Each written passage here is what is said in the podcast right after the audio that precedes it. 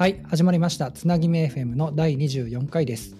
つなぎめ FM は IT 勉強会コミュニティつながりの方々をゲストに迎えて雑談するポッドキャストです。まずは Twitter のハッシュタグについてお知らせです。ハッシュタグはカタカナでつなぎめ FM です。ツイートお待ちしています。今回で第24回目です。今日のゲストは小山さんと茶間堀さんです。それでは自己紹介をお願いします。まずは小山さんからお願いします。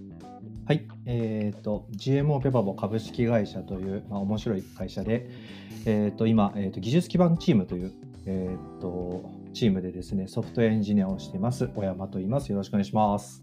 はい、よろしくお願いします。続いて、茶間堀さんお願いします。はい、あ、はじめまして、茶間堀と申します。え自分はえ株式会社リタリコという会社、あの障害のない社会を作るというビジョンもを掲げた会社で、まあ、障害福祉に関するサービスの開発を、えー携わっているものでございます。どうぞ今日はよろしくお願いいたします。はい、よろしくお願いします。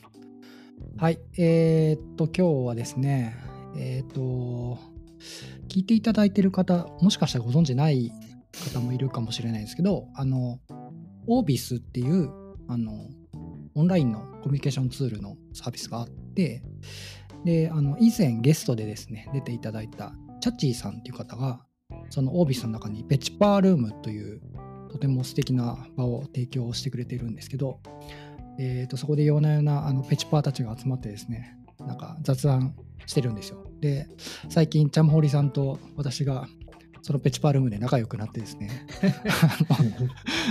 あのあのそうですね。まあ、話してたんですけどあの以前からこのポッドキャストに出てみたいってチャムホリさんが言ってくれてて。ではい、でとある日にですねあのあの最近小山さんが開発している OSS をちょっと使ってるんですよみたいな話になって。で小山さんと話したいんですけどどうにかならないですか？みたいなことを言われてですね。であの今日の収録につながったという経緯でございます。はい、ありがとうございます。はいなんかね、ポッドキャストやる前にすでに、なんかオフィスで僕いないところですでに小山さんと2人で話してて、た たまたまね、なんか収録しなくていいじゃんみたいな、そうですね、本当たまたまでしたね、そこは。はい、はいなんかたまたまいたらたまたまそうなんですよね。小山さんがいらっしゃって、あれ珍しかったですよね、小山さんが来てたの。私は初めて人と話せましたね。あそうたまにたまにいいるんですか？いやいや、あ時々なんかこうあのツイッターで人が入ったのがわかるじゃないですか。はいはいはいはい。はいはいはい。であ誰かいるのかなと思って入ってあなんか別に何か聞くわけでもなくあ雰囲気違うかなと思ったら出るっていうああ、なるほど。あのですね、私とか茶森さんはかなりの高確率でいます。そうですね。エンカウント率めちゃくちゃ高いと思います。いますそうですよね。確かツイッターで、そうですよね。赤瀬さんにつないでいただいた後に、次の日に確かペチパルームでお話できて、あ、こんな、こんな都合のいい展開っていうか、こんなトントン拍子に進むみたいな気持ちが当時すごい感じましたね。はいい。やーそれでまあ収録につながったので僕は嬉しいんですけどね。はい。いや、ありがとうございます。僕も本当に。2人をつなげることもできたし。よかったです。はい。でそのあのつながるきっかけにもなったというか、まあ、ちょっと OSS の話ですね。そのあたりを今日あのメインでしていきたいなと思ってるんですけどあの小山さんはいつも OSS 趣味ですみたいに言ってるんで ちょっとそその辺の 話をしたいなと思ってるんですけど。はいはい。小山さんなんで趣味になったんですか？え？しあなんで趣味になったかですか？そうそうそうそうああこれはもうはるか昔になりますけどね。なんかなんかやっぱり成功体験があったからだとは思ってますね。あの誰かに使ってもらった体験ができるじゃないですか、うんそれが嬉しくてそこからっていうのが一つとですかね、ああれ？なんですかね。ウェブサービスって皆さん昔の人たちって作りませんでした？自分で自分のなんか好きなウェブサービスって。なんか自分用とか。自分用とか、うん。はい。だったらまあ作ったりはしたことがあるかな。公開までは至ってないかもですね。なるほど。堀さんとかどうです？いやそこまでなんか、ウェブサービスというよりかはなんか自分用の個人ブログをちゃんとデータベースから起こしてフレームワーク使ってなんかとりあえず動けばいいやみたいな精神で作ったのは駆け出した頃ちょっとありましたね。はい。なんか昔もう本当にこれ昔話みたいになりますけどマッシュアップとかあった時代あったじゃないですか。はいはいはいはい。ああいう時代なんかこう世の中のウェブエンジニアの人たちは、ね、こうちゃまほりさんと世代の断絶が多分そうそうそうだから マッシュアップとはみたいなですよね。マッシュマッシュアップですか？えっ、とね。えっ、とね、なんて言えばいいんだろうな。最近 Web3 っていうなんかこうバズワード的なものがあるじゃないですか。はい。でかなり昔の世代は Web2.0 っていうバズワードがあってですね。あそうですね。それは聞いたことありますね。そのその頃にマッシュアップっていうキーワードがまあ流行ったんですよ、うん、でマッシュアップとは何ぞやっていう話なんですけどはい。もう最近では当たり前なんですけどいろんなサービスの Web の API がまあいろいろあるじゃないですか。はい。その Web の API をいろいろ組み合わせて新しく Web サービスを作るみたいなちょっと流行りみたいなのが一時期あったんですよそのことをマッシュアップと呼んでた記憶があります。あ、そう合ってます。合ってますね。そう合ってます。合ってます。合ってます。なんかもうみんなタケノコのようにウェブサービスを作ってた時代というか時期があってですね。ああ。なんかそうすると一人で全部作るんですよね。なんかちっちゃいものだと。なんかそれの延長線上がまだ続いてる感じですかね。小さなそう。なんか箱庭みたいな形で、はい、作るみたいな。OSS そのいきなり作るところからなんですか？あのっていうのがえっ、ー、と例えば別の何かすでに自分が使ってる OSS にコントリビュートするっていうのが起点ではなくそっちじゃなくもういきなり自分がなんか作って公開っていうのが先なんですか、うん、ああそうですね。あのあの人によるかもしれないんですけど人の OSS にコントリビュートする方が自分で一から作るよりもハードルが高いと思ってるんですよ。あなるほどなるほどそうなんだ。まあいやなんかそっち起点の人もまあいるというかどどっちが多いのか分かんないですけどあの例えば自分が使ってる例えばフレームワークだったりとか、うんうん、なんか何かしらのツールとかにプルリクを送るみたいなのをやる人もいますよね。そうですね。そっちの方が先なのかなと思ったんですけどイメージ的に。はい。そうですだそのさっきのそのウェブサイトを作るみたいなところで言うとなんかやっぱり自分で全てを決められる箱庭みたいな感覚があって、うん、そうするとあとなんですかねその時でもやっぱりなんですかねえーと、全く同じようなものを作るのってウェブサービスだとなんかちょっと違うじゃないですか。うん、その焼き直しというかクローンを作るのは作るで面白いんですけどそうじゃなくてなんかこう打ち出すみたいな時になんかこう違う人と違うものを作りたい欲望があるんで、はい、そうするとまあ世の中にないものの方が多かったりとかするのかなっていう。なんか勉強的にはその焼き直しも全然僕はいいと思ってて、なんか、はい、車輪再発明って全然賛成ではあるんですけど小山さん的にはそのないものを作りたいのが衝動なんですね。そうですねあとはまあそのあまりに設計思想が違うものにコントリビュートするのはお互いに良くないと思ってるので。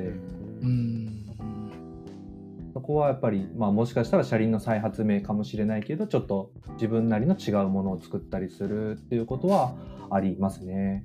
はいはいはいはい。ジャマホリさんはそういう OSS に対するなんか思いみたいなものってありますか？なんか最近なんだっけ？そうそうそうそう、はい、最近 OSS になんかコミットしてそうなんですよ。取り込まれたみたいな話を取り込まれてめちゃくちゃ嬉しくてこれ。ああっていう。まあなんかまあその普段使ってるツールまあララベルから派生してるちょっとしたツール OSS のツールだったんですけど、まあちょっとあのそこで、まあ、PHP、まあ、来たるべき8.2への対応の足がかりとして今からできるプルリクを作って出したんですけど、まあ、それが本当に取り込まれたんですがいや本当になんかす,、はい、すごい達成感あったなっていう気持ちでめちゃくちゃ嬉しいなっていうなんかこれがじまあある意味そのちょっと汚いという意地汚いってあるからまあちょっとちょっとした実績になったなっていうところで、なんかすごいやややった感あってめちゃくちゃ嬉しいなっていうのは最近ですね。それはやっぱなんか嬉しいですよねエンジニアとしてはね。いや本当に。リク取り込まれるってなんか、ね、はい。自分の名前が刻まれてるというかコミットログにこうあるみたいなところはやっぱり嬉しいですね。はい。いやすごいですよ、こうやって OSS にはまっていくのかみたいな気持ちになってますね。はまり方、はい、OSS に対してのハマり方いろいろあると思うんですけど、まあ、そのパスはいいですよね。はい、テンション上がって。ですね。いやただこれにも前置きがあって最初なんか12週間ぐらいプルリク出してこう放置されてたんですよ。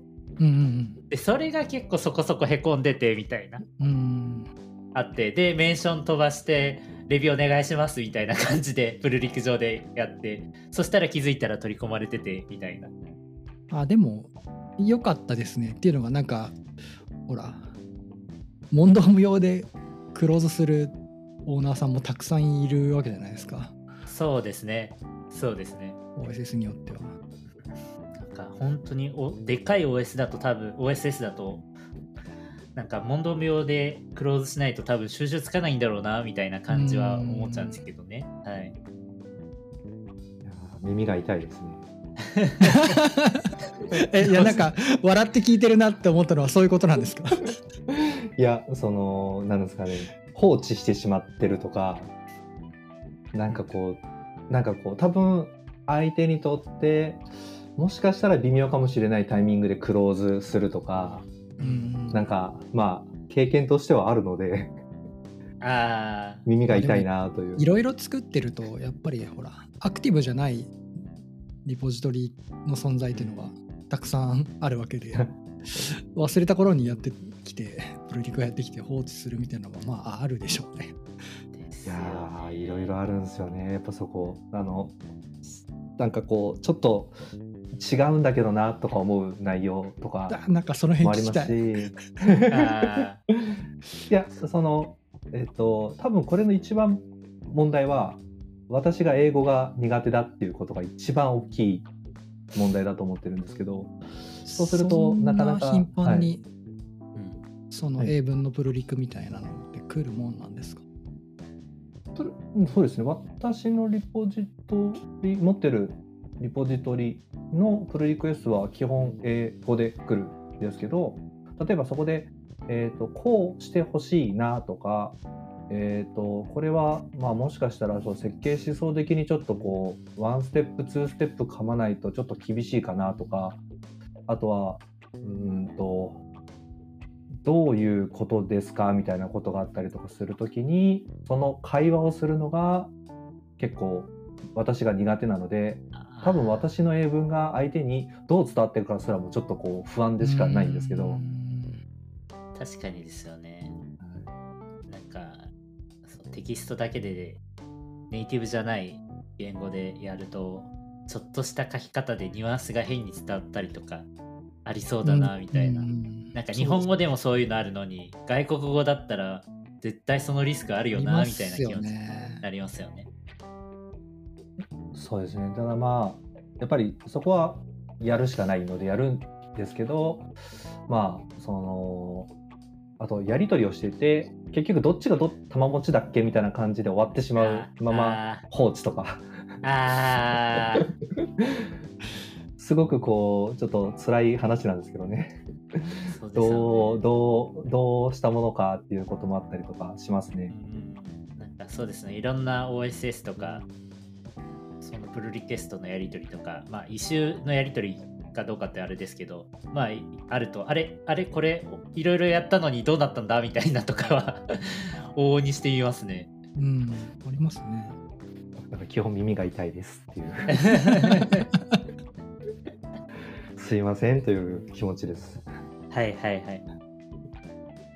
その小山さんはたくさん OSS 作ってると思うんですけどなんか、はい作ろうと思ってるものってなんかそのメモってたり急になんだろうアイデアが降ってきたりするもんなんですか？ああ。なんか私はメモってますね。あーじゃあもう作りたいものがもういろいろあってうん作るかどうかは分かんないけどこれがあったらいいだろうなメモはありますね。おーうんうんなるほどこれ画面共有できたら共有あの共有できるんですけどなるほど残念ながらできないと思うのであれですけど。はいはいはい。そうっすねこれはちょっとできないですね 会話の途中では なるほど。はい。メモ、えーメモしてますね。メモってるんだ、はいい、やなんかそこ気になっててなんか急に降ってきて作ってるのかそのすごいなんかこう思いの丈が蓄積されてるのかどっちなんだろうと思って。メモがあったんですね。ありますあります。なるほどなるほど。そのメモをもとにあここのタイミングで今今これかなみたいなのがうん。あるんですか？今作るといいかも。もなみたいな、うーんと作りたいと思うまで前のメモがあるので作りたくなった時に作る感じの方が多いですね。うん。うんはい、基本私はなんですかね課題が見えないと作れない人なのでその課題を、まあ、こう解決できたらいいんじゃないかなとかいうふうに置いて書いて結構寝かしとくんですよ。うん。である時、まあ、技術スタック的につながったりとかまあその書いとくとなんか脳内にインデックスが貼られるというかなんかこう気づけるというかなるほど。である時気づいてあこれでいけるんじゃねってなって作り始めるって感じですね。はい。なるほど。いやなかなかそこまでの自分はバイタリティがちょっとなくなってきちゃってるので 使ってる OSS でどうしても自分ができそうなところだりとか困ってたらじゃあ思い越してあげてなんとかやれるかなてんてんてんみたいな感じですよね。でもそれをずっとやってきてるのが関心でしかない多分だから趣味って言ってるんですけどそのなんですかね。そうですよね。趣味って言ってますよね。そう。ププラモデルとかそういうのに近いんじゃないのかなとか思ってるんですけどね。そのつつ積みの積んでるプラモがあってうん。その中から作りたいのを作ってわかりやすい。いい感じで塗れたとかいやこれはもう少しこういう風に塗ってみようかなとかいう形でずっとこう細かくちまちまやってみたいめちゃくちゃわかりやすい例えでした よかった。そっかそっか。えっ、とそうジャムホリさんと、はい。その小山さんがお話しするきっかけになった元の OSS の話をしましょうか。あはい。はい。えっ、とはい。何という OSS を使ってるんでしたっけ？そうですね。ラ正式名称は LAN-N ですけどなんか普段僕は僕の、えー所属してるチームでは LAN, LAN っていう風に呼んでますね。LAN っていうのを使ってるんですね。はい、そうです。いうかね、正式名称は、小山さんよく LAN-N なんですよね。そうですね。ラン N ですね。ああれねそうそう、はい。それ今日言おうと思ってて。はい。発音はね書いた方がいいと思うよ。ああなるほど。あのねそうそう。エンジン X とかはいはいはいはいはいはいはい。発音のページとかあるんですよ、読みにくい OSS たくさんあるじゃないですか。エングロッありクとか。ますあります。はい。そういうのってなんかプロナンシエーションページが必ずあってこれはあこう読みますみたいな、えー、あなあれ？それそっか確かに。私なんかどこかのやつでそれを作った覚えがあるけど忘れたな。あ、そうですね。確かに。確かに作ってないですね。確かそのうに確かに。ち、そうですね。最初見たときは、これ LAN って読むの、N どう読むんだろうって思いつつ、LAN ってなって、その正式で LAN-N って読むんだったら、次 LAN-N って言い始めるんだろうなっていう気持ちになってますね。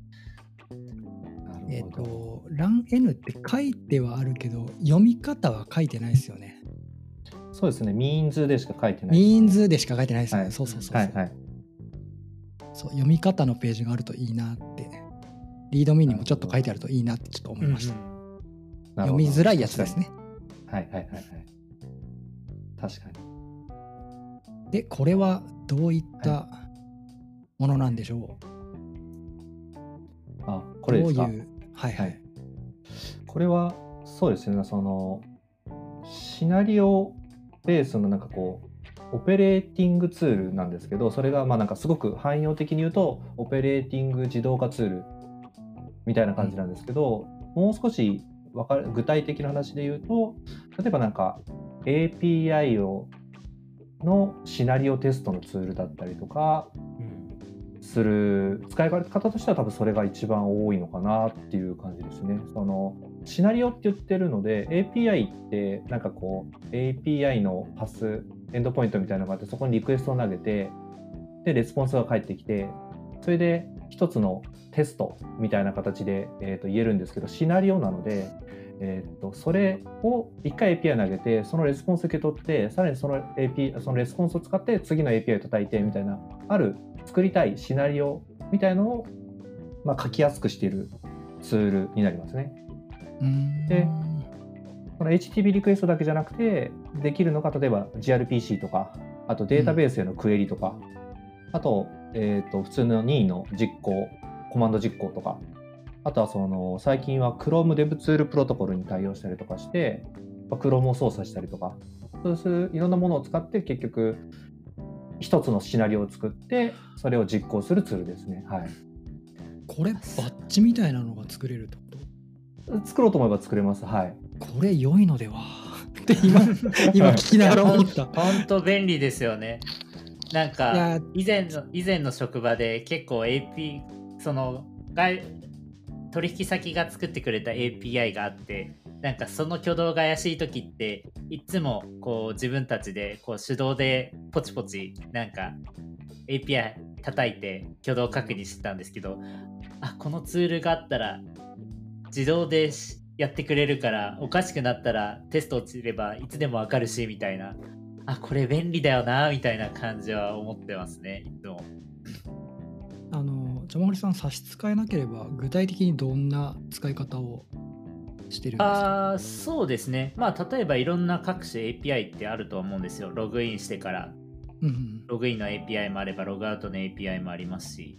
まあログインしてからじゃないと叩けない API とかもあったりするわけじゃないですか。うんうんうん。例えば何かしらそうですね会員登録したい会員登録でなんかプロフィール登録したいっていうなんかシナリオがあったとしてまあまあそれはログインのなんかエンドポイントに例えば E メールとパスワードでなんかリクエスト投げてその後返ってきたレスポンスまあよくあるトークンとかが付与されて返ってくるわけじゃないですか。それを、あの付与してまた別のその会員専用のエンドポイントに対してこう何かプロフィールを登録するとか削除するとか編集するとかっていうあのエンドポイントに対してその情報を付与して投げてあちゃんと会員登録されたねとかあ情報編集されたねとかっていうそういうテストを使うそういうテストでよく使わせてもらってるって感じですね。うーん。はい。だから今までそうなんですよ。ポチポチ、まあ、最悪ポチポチやってたりだとか。あとはなんかフレームワークで用意してる機能テストというところで、まあ、なんかエンドポイントに対してリクエストっぽく投げてテストやるみたいなツールあったんですけど、まあ、こっちのツール使うこと LAN-N を使うことによってなんかそれを最初から最後まであるこうユースケースなりシナリオがあった時にそれを実現できるっていうところなのでいや本当にすごく便利だなっていう感じで日々仕事で使わせてもらってます。なるほどはいありがとうございますこれ。はこれは良いですねはい、本当にありがとう、ありがたいです。なんか今までとか、よくスワッガーとかであるじゃないですか。スワッガーだと、こう、叩ける、叩けるとか、あれが全部ポチポチしなくても済むようになって、一度なんか記述をすれば、もうそれを叩け、ラン N を動かせば、もうテストが最初から最後まで自動で動くっていう世界観。はい、最高ですね。最高らしいですよ山本さんありがとうございます。ありがとうございます。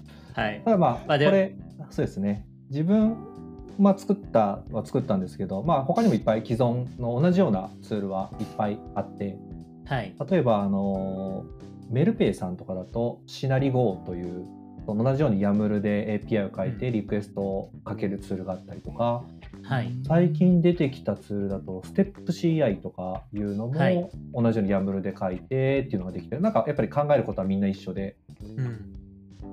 で、一番多分、一番じゃないか、今の3つの中だと、私のツールが2番目に出てきたツールですね。はい。はいはい。あ今ちょうどステップ C、あ、今、ステップ CI を調べてます。あなんか海外っぽいデザインのプロフィールページで GitHub リンクで。私の仕事で言うとなんかクラウドの VM 立てて立てた後にゴニョゴニョしてゴニョゴニョしてみたいなことがよくやってるのでうんでその中に API の操作もあったり DB の操作もあったりうん。みたいなことがいろいろあるんでさっきの話を聞くと、まあそう。まあバッチ作ってはいるんですけどそれの置き換えになりそうだなっていうその、ゴリゴリのプログラムではなく設定ファイルっぽい感じでそうですよね。YAML でどんどうんん書き方はあるものの、それで記述していければ、ってことですよね。さ置き換えはできるはずと思ってますね。あとあれです。今はそ職チームです。職場のチームだと API のシナリオテストとして使わせてもらってるんですが、個人的に思うのは、これブラウザの操作もできるということは、ブラウザの自動化もある程度できるんだろうなって、ちょっと使ったことはないんですが思っていて、あ、これはなんかブラウザ操作どうしてもこううまく自動化できないとき、これでやれれば、あなんかいい感じで動かせて、こう、なんか仕事効率化とかもできそうだなって思っているものの、まあ、まだちょっと具体的使い方はほわっとはしてるって感じなんですが、そういうブラウザの自動化テスト熱い。みたいなのを想定してたりするんですか？そうですね、ただ、そう、あの私が作った理由は、そのエンドツーエンドテストまではいかなくても、なんですかね、リグレッションテストに使えないかなと思ったレベルで作ったんですよ。例えば、デプロイした後にぶっ壊れたとか嫌じゃないですか、アプリケーションが。うんテストも通って、なんかテスプロダクションにデプロイした後に、あれ、なんかログインできないんですけどってお客様から問い合わせあるの嫌なんで、そこで例えば、えーと軽くログインして、なんかこう、ページを見るとかぐらいまでの、えー、と操作がブラウザベース、まあ、最近もう本当になんかこう古き良きウェブアプリケーションなくなってるんで、ブラウザ操作じゃないといけないんで、なかなかですね、それをするためぐらいのレベルのものを作った感じですね。はいはいはい。エンドツーエンドテストを本気でやろうとすると多分そういうのに特化したツールがいっぱいあるので便利なツールがですねあのライブラリがいっぱいあるんで、うんまあはい。そっちにやっぱり、えー、と軍配が上がるんですけどまあそうじゃなくてカジュアルにする最初の一歩みたいなところですかねうん。にのために、えー、とこの Chrome デブツールプロトコルに対応したっていう経緯がありますね。おーなるほど最近小山さんの中で熱いのはこのラン N なんですか？自分がメンテナンスしている中でそうですね今コミットが一番多いのは多分 LAN-N ですね。うんはい。他は他でやりたいことはあるんですけど、とりあえず今これをある程度のところまで持っていきたいなというふうに今やってますね。はい。僕が急に今パッと思い出したんですけど小山さんが作ってる、えー、と OSS の中でここ12年でお世話になったのを思い出したんですが、はい。なるほどサーバースペックの元にした元にしたというかはいはい。アイデアをはい使った OSS があるじゃないですか。はいあ AWS スペック、はい、AW スペックありますね。はい。あれに非常にお世話になってですね。おお、よかった。はい。あの、ある時、ルート53の大量のレコード更新を依頼をされて、めちゃめちゃ触るの怖くて。で わかる。とある DNS からルート53にレコード移したいと言われて、うんめっちゃあったんですよ、レコードが。めちゃくちゃあって。はい。めちゃくちゃ、うん。ねうわこれやりたくねえなと思いながら でも、まあ、お願いされたんでやらなしゃあなくてあそういえばあれ使う使ってみたいなって思ってたんだよなっていうのを急に思い出してでテスト書いてでレコード更新した後にそいつを流してちゃんとレコードが登録されてるのを確認できたんですっごい助かりました。よかった。ありがとうございます。はいあれは本当に本当に助かったですね。なんかっていうそうですねはい。ありがとう思い出したございますんですけどあのまあそんな感じでこんな OSS になんかお世話になったなみたいなのってまあいろいろあると思うんですけどパッと思いつくのなんかありますか？僕は本当その AWS スペックがすごいお世話になったんですけど最近触ったやつとかそういえばこれめっちゃ便利だったなみたいなのってそれで言うと OSS つながりなんですけどはい。えっ、とですねあの OSS って作るとですねリリースしないといけないんですよはいはいはいはい。でリリースって各言語によってさまざまなリリース形式方法があったりとかして、うん。まあ、私は最近は Go ばっか書いてるんで Go のリリースとしては、えーとまあ、バイナリを GitHub のリリースページに置いたりとかタグを打ったりとかするんですけどそこら辺を結構手作業でやってたんですけど、まあ、ある程度は自動化したんですけどやっぱり最後手作業だったんですけどそれが完全自動化するために使ったのが、えー、とタグ PR っていう OSS ああなんか最使って近はい、見たそのツイート。私もなんかそれでブログとか書いたんですけどこれはかなりなんですかね。やっとこれで全部自動化できたといううん。気持ちになったツールです。でこれをそうですね作った方があのソンムーさんという方なんですけど、ではいはいはいはい。はい。で、そのライブラリを使って、さらにですね、ここか、ちょっとここからなんかこう、細かすぎて微妙なんですけど、えっと ホームブリューってあるじゃないですか。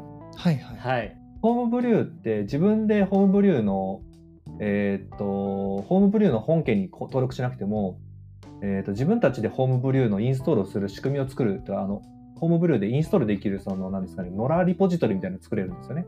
ああそれをそうなんですねはい。それをタップっていうんですけど、はいはいはいで私の例えばさっきの LAN-N とかも実はホームブリューでブリューインストールでインストールできるんですよね。でその仕組みはそのうんノラタップを作ってるからなんですけどそのノラタップを作るそのタップの設定ファイルのことをフォーミュラって言うんですけどうんそのフォーミュラの更新がめんどくさかったんですよ。ああ、はいなるほど。理由は、えっ、と、あるリポ、これ本当に細かい話だな。ある GitHub のリポジトリで、えっ、と、タグを打つとか、リリースをするっていうのは、そのリポジトリの範囲で収まるんですよね。うん権限的に。うんそうすると GitHub Actions というあの CI の、えー、と仕組みがあると思うんです。そこにあるデフォルトの権限で済むんですよ。ところが、タップって私は少なくとも別のリポジトリに置いてるんですよね。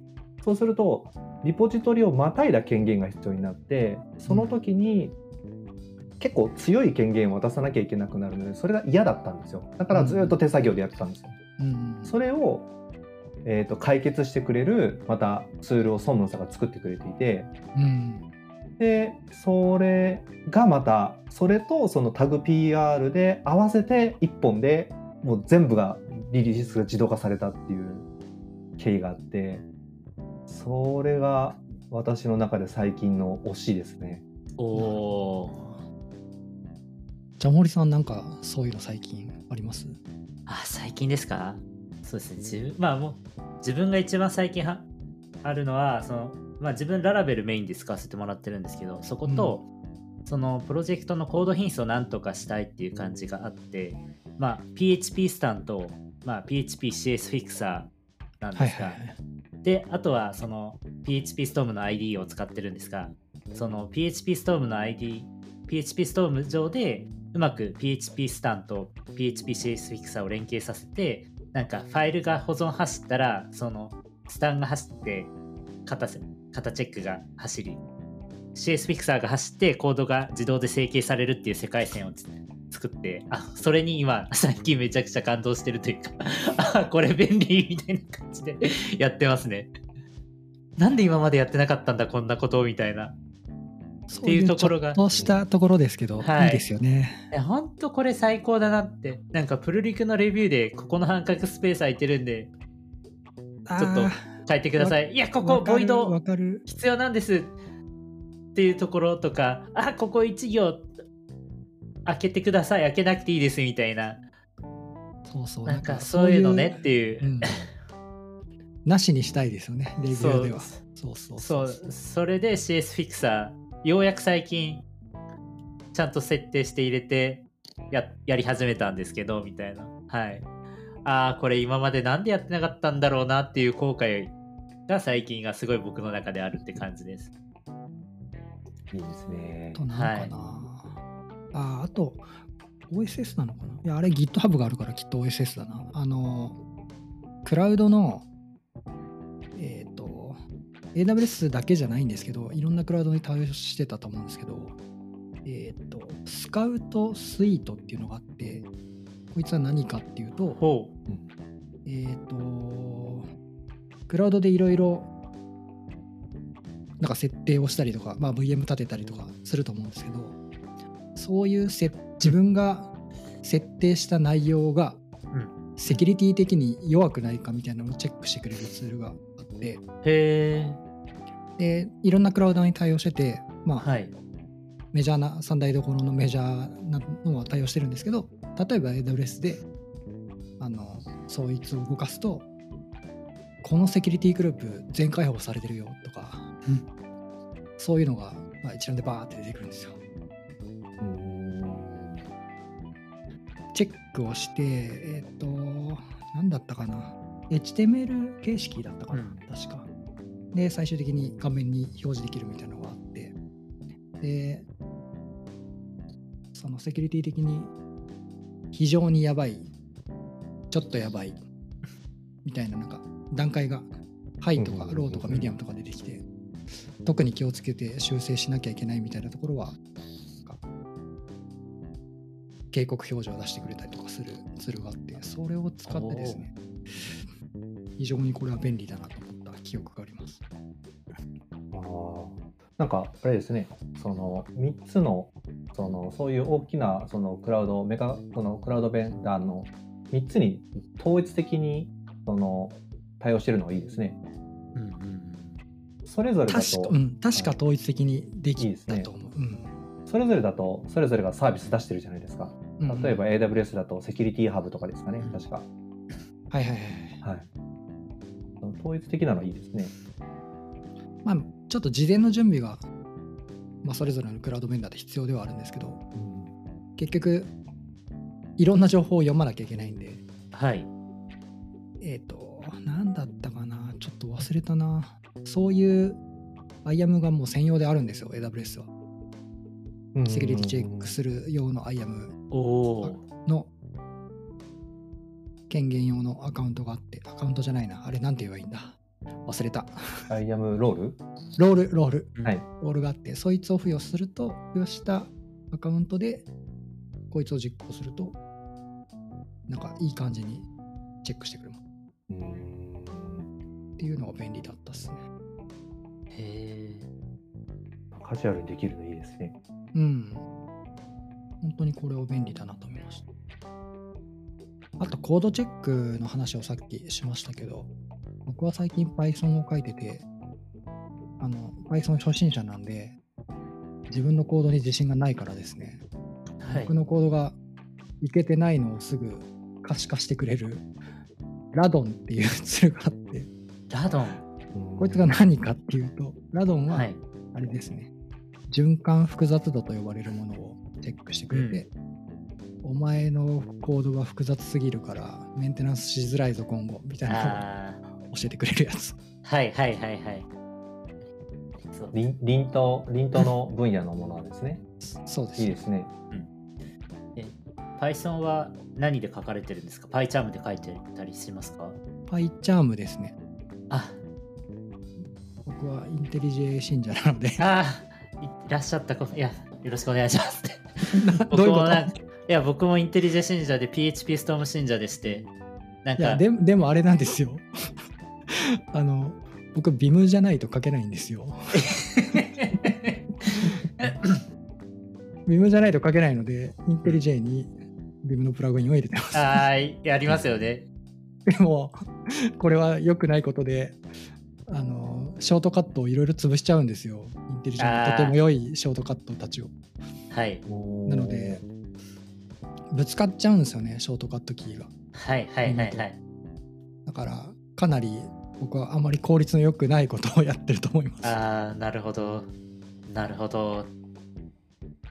え、ショートカットって移動できるんじゃないんですか？できないんですかね？変えればいいんでしょうけど、うん僕はもう、ビムで慣れてるやつをうん使そのまま使いたいので、変えたくないなと思って。あインテリジェの方です。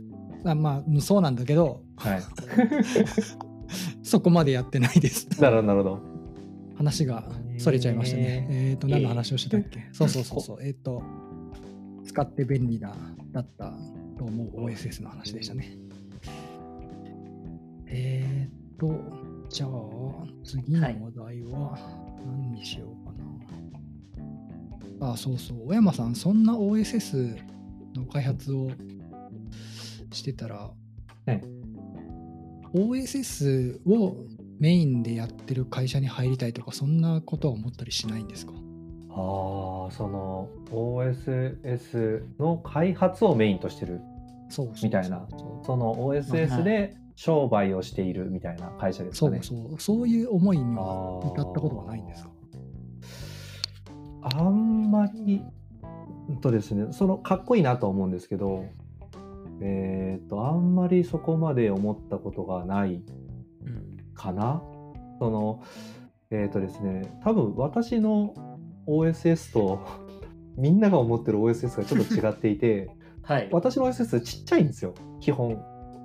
その自分のさっきのプラモデルみたいな感じだって言ったんですけど自分で作ってる感じが好きなんですよね。チーム開発も好きなんですけど、私の OSS でチーム開発に思いっきしなったのって本当にないんで多分そのコントリビューターはいろんな方にしてもらってるんですけどそのチーム開発をするとか例えばなんですか、ね、OSS の次の、えー、とマイルストーンを決めるみたいなことにまで大きく発展した OSS は自分にないんですけどそれで楽しいと思ってるので大きい OSS ってどうなるんだろうっていうのは想像つかないんですよね。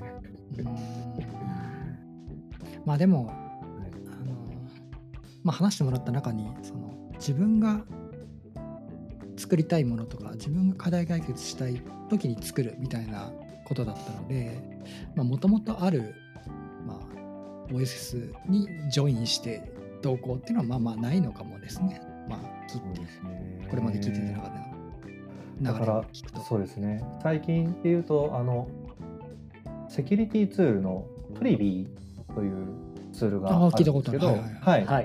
あの方が結局その自分で作ったツールでイスラエルのアクアセキュリティ社に買収されてそれで今 OSS の開発者としてそこにジョインしているという経緯流れがありますけど、うん。はいそれはすごいなと思いますね。うん。いやーだいぶ OSS 話をして、え ーめっちゃ時間使ってた。まあ全然いいんですけど、はい。いやここまで OSS の話で盛り上がると思ってなかった。そういえばあのあのインフラエンジニアの中津さんにですねおすすめしたい OSS があるんですけどなんでしょう？教えてください私が作っ。た私私が作ったやつですよ。そのえっ、とですねシアーハートアタックっていう OSS があるんですよ。すげえいい名前ですね。それそれは何をする OSS なんですか？えーとですね何をしてくれる？サーバーの中でうんだから VM とかベアメタルとかのそういうサーバーの中でえーっとメトリックスをいろんなメトリックスを見てそのあるメトリックスをなある条件を超えた時に発火してくれるツールなんですよ。ほう、発火とは？例えばですけど私たち私もインフラのその面倒を見るとかいう時期があったのでそういう意味で言うと例えばなんかこうなぜかわからないけどこのタイミングで CPU の使用率が上昇してアラートになったが、後で調べてみてもちょっとよくわからんとでもそれがうんあるタイミングで時々起こると。うんでその時の情報が知りたい。うん。例えば CPU が上がりた時にとりあえずなんかいろんな情報を取りたいってあるじゃないですか例えばトップコマンド取ってみたりとかめっちゃある。それをするためのツールですなるほど。良さそうじゃないですか。ワンコマンドで、えーっとまずインストールまでしてくれますでしかもそのインストールしてでそこから、えーっとコマンドを実行すると,、えーっと何を metrics に取りますか？どういうコマンドを取りますか？っていうのを、えーっとインタラクティブに全部聞いてくれてそれが終わって、まあ、必要であれば Slack の、えーっと Webhook の URL をつけて実行しておくんですよ。そうするとログがローカルに測れつつある一定期間例えば1日なら1日7日なら7日30分なら30分だけ起動し続けてメトリックスを監視してくれるっていう。でそ何かがあったら吐かしてくれるっていう。そいつ自体の負荷は低いんですか？メトリックスを取ってるだけですからね。少なくとも私がそれで問題になったことはないです。そいつは何かエージェント的なものがずっと動いてるんですか？そうですね。そのタイミング。そのその発火させたタイミングでフォアグラウンドバックグラウンドがバックグラウンドで動かせてる感じですかね、はい、アンパサンドで動かせるじゃないですか、うんうんうんはい、だから本当にテンポラリーなデバッキングツールみたいな形で使えるやつです。ぜひ使ってみてください。もしタイミングがあれば必要ですよねそういうの。分かんなくなるんですよ。はい。分まあまあ似たようなとことはまあやってはいるんですけど。はいはい。そうそうそう。でもずっと取り続けるとねログも肥大化するし。そうですそうです。そうなんですよね。ずっと取り続けるのがやっぱりメトリックスとしては素晴らしいいいことなんですけど、まあ、それが一番その計画とか実装としてはいい流れなんですけどまあ時々あるじゃないですかっていう。あれわかんねえなみたいな。とりあえず仕込んどくかっていう。そうそう。そうなんですよね。ずっと取り続けてるとまあ全部見れるんでいいんですけど今度探すのも大変になるし肥大化はするしさじ加減が難しいなと思って。かといってそのローカルじゃなくて全部 S3 に飛ばそうとすると今度 S3 のお金がむっちゃかかるし困ったなって感じじゃないですか。はい。ありますいろいろやろうとはしてて、うん。どこに持っとくかっていうのはねあるじゃないですか。ありますね。いやいいツールっすね。なるほどなるほど。一応実践で何度も使ったことのあるツールなので。うーん。はい。うん。さあ次の話題に移りますか。はい。何の話をしましょうか。話しやすいとこからいこうかな。あれですね。はい。ペチパー会議ですね。ペあチパー会議の話をしましょうか。ーはい。ぜひぜひ。はい。2人ともプロポーザル出したんですか。私は2つ出しました。やるな。はい。私は出してないですね。まだまだっていうことは出す可能性があるんですか、そうですね出したいなという思いはあります。うんやる気だな、そのやる気はどこから来るんですか？もう。まあ出そうかなとは思ってはいるけどまだ全然アイディアが浮かんでなくって、なるほど。なるほどですよね。わかります。そういうの。ジャムホリさんはもう2つ出したってことは、はい。タイトルが決まってるってことですね。決まってますね。何についてお話しするんですか？いや先ほど話した PHPCS Fixer と PHP スタナをを PHP ストームと組み合わせて便利にできますせっていう。なるほど。幸せになった話をする。幸せになった話。いなるほど。やーほんとこれが幸せなんですよ。本当に。本当に幸せ嬉すぎしそうなて顔してる。すごい嬉しそうな顔いしてる。やーこれみんなやろうよみたいな。はい。なるほど。いい話ですね、いろいろな理由で VS コード使われてる方も PHP ストーム使われてる方も、それぞれが PHPCS Fixer 経由でやるとみんながそれぞれ統一したコードでフォーマットされるので、まあ、幸せな世界線に行けるんじゃないかなとか思っているので。とりあえずそういうコードラビューでそういう指摘をしたくなないのでそこはもう終わってる段階にしたいですよね。はい。うん、そうなんですよなんか動作だったり使用面でのレビューになるようにしたいの注で。力したいですね。うん、ですよね。はい。ボイド警察とか半角スペース警察とか。そうそう。もうなんかそういうのそういうのやりたくない。そうですね、なんかそんなのでなんか小さ小さな揉め事とか起きてほしくないし。そうですね。いやよくあるのがあの if のカッコ開ける開けない問題とか。そうもうなんかもう決まったルールで みんな同じにしたい。そうそうそういうのをいろいろとやりたいやって整備していきたい人ですね最近自分は。もう一つのプロポーザルはどんな内容ですか？は何でしたっけ？リポジトリパターンについてっていう感じでなんかお。今までこれこれまでリポジトリパターンいろいろやってうまくいかなかったりあったんでどうしたら下手をこかないリポジトリパターンができるかなっていう感じの思いがあってそれでなんか失敗から学ぶリポジトリパターンだっていうタイトルか忘れちゃったんですけど、まあ、そういう感じでプロポーザルは出させてもらったなっていう感じですね。設計の話ってことですか？そうです、そうです。設計はパターンの話ですね。ジャムホーリさんは設計にすごく興味ある人ですよねそうですね。なんかいかに最近なんですか？はい、いやもうここ 2, 2年近く、あ3年近く結構、長いんですか はい。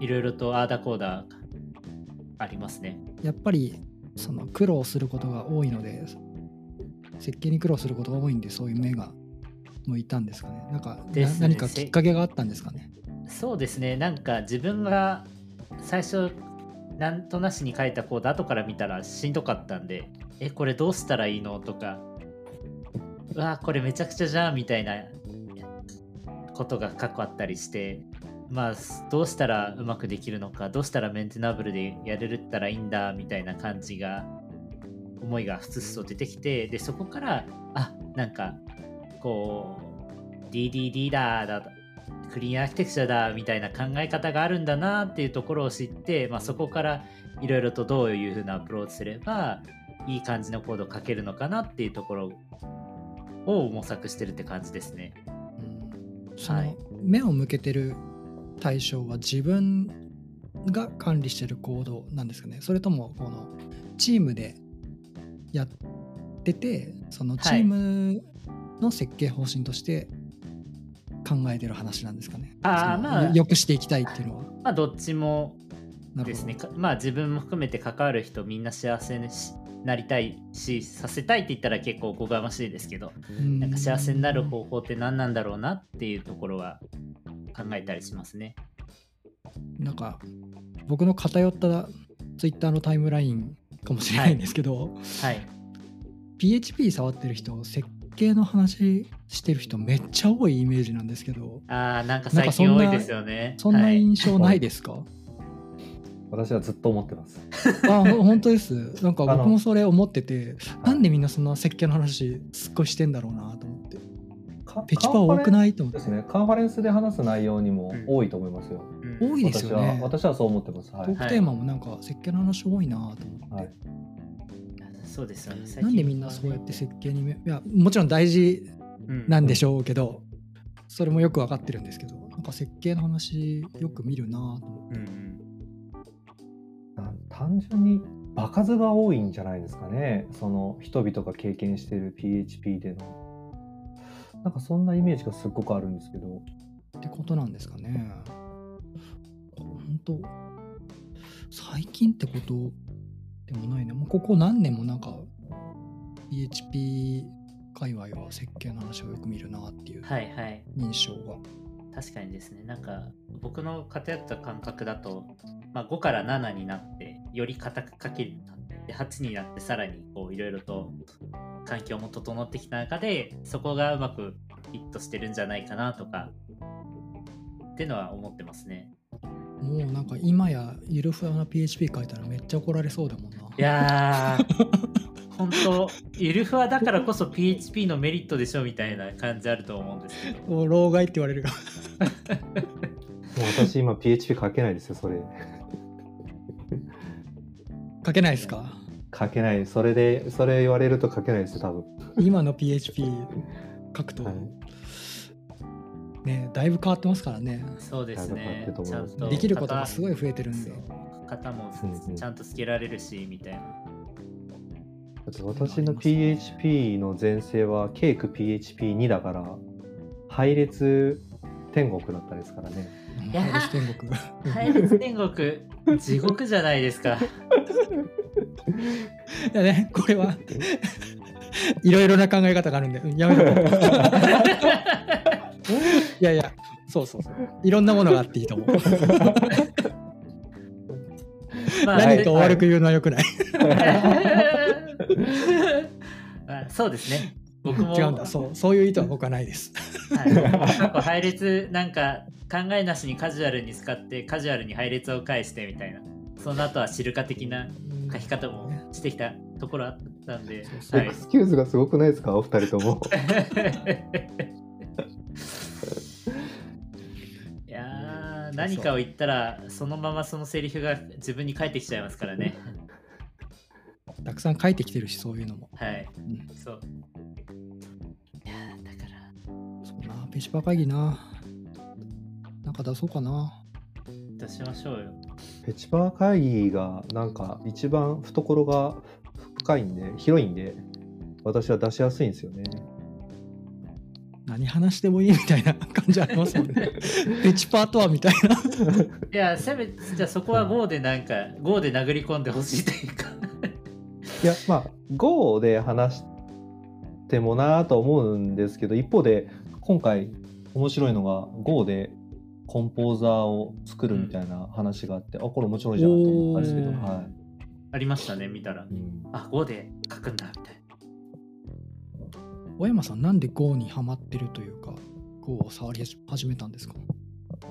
えっときっかけみたいなのあったん最ですか？初最初は最初はミドルウェアを作る必要があるなと思った時に Go うんしかないかなとか思その当時思ったっていうのが一つとハマった理由はミドルウェアっていうは？い。のは、あミドルウェアっていうのはあのデーモンとして動くサーバーというか、うんうんうん。デーモンとして動くものを単体で動かす必要が単体っていうのは1バイナリ1バイナリで、うん。ポータビリティよくそうですね、ポータビリティを考えると Go ですね。で当時はラストがそこまでできてなかったのでっていう意味でその Go がやりやすかった。し選択肢として良かっただろうなと思ってそこから学んでたのが一つとでそれで結局そのポータビリティが強くて、うんその強力なんですよ。やっぱりさっきのシェアハートタックもそのいきなりインストールって別にバイナリポン置きなんで、うんそうですよね。はい、あれはそれがいいなはいと思います。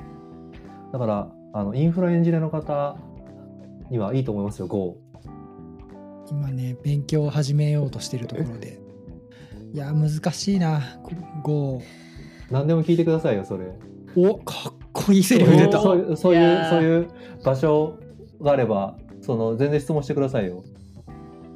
めっちゃ嬉しい言葉が聞けた。ありがとうございます。逆に私はそのインフラエンジニアの人が例えば Go を学ぼうかなっていう時に何が例えばネックになるのかなとか何を知り、うん使いあの覚えれば、えー、と武器になるのかなっていうのを知りたいんですよ。うん。あそういう意味で言うーと赤瀬さんが乗ってくれると結構自分は嬉しいんですよね。なるほど。そのフィードバックがもらえるから。はい。はいはいはいはいいや、僕もそのポータビリティの高さをはい考えると、やっぱ Go を勉強した方がいいなと思って。うんいいですよ。頑張ろうと思ってる所存です。はい。ぜひぜひもう GO やろうやろうちょっといじってっていうで中途半端でがなってる状態がもう3年ぐらい続いてますいやね、さすがにバッシュは辛いんでね、どこでも動くけど、だいぶ確かきついんで。そうですね。確か記憶記憶だから間違ってるかもしれないですけど、あのシンバラさん、あの,、うん。はい。あの PHP 界で有名なシンバラさんですね。シンバラさんとかはシェルスクリプトの代わりに Go のスクリプトを置いて Go をランするという使い方をするみたいな話を聞いた覚えがありますね。うんでなんでそれがいいかっていうとさっきのそのシェルスクリプトが辛いのって、まあ、型がなかったりとかうんうん。その、まあ、書き方に癖があるとか、まあ、その人によりますけどそういうのでそこを Go のスクリプトで書くみたいなうん別にコンパイルせずに Go を、まあ、サーバー環境に置いて Go をランするみたいうんなるほど確かにな、はい、結構あ確かに便利だなっていう感じはしますね。はい。といったところで、1時間経ちましたね。あら、早かった早かあっ。ったという間だった。あっという間ですめちゃくちゃあっという間。すげえ楽しかったです。いや、まあ、あの、今日一番話したかった OSS の話が、すごいしっかりできたんで、よかったなといや、ありがとうございます。はい。では、えーっと、この辺で第24回は締めさせてもらおうと思います。えー最後にもう一度ツイッターのハッシュタグについてお知らせです。ハッシュタグはカタカナでつなぎめ FM です。ツイートお待ちしてます。はい、ということで、今回のつなぎめ FM 第24回は、小山さんとちゃまほりさんをお迎えしてお話しさせてもらいました。お二人とも今日はどうもありがとうございました。ありがとうございました。ありがとうございました。ありがとうございました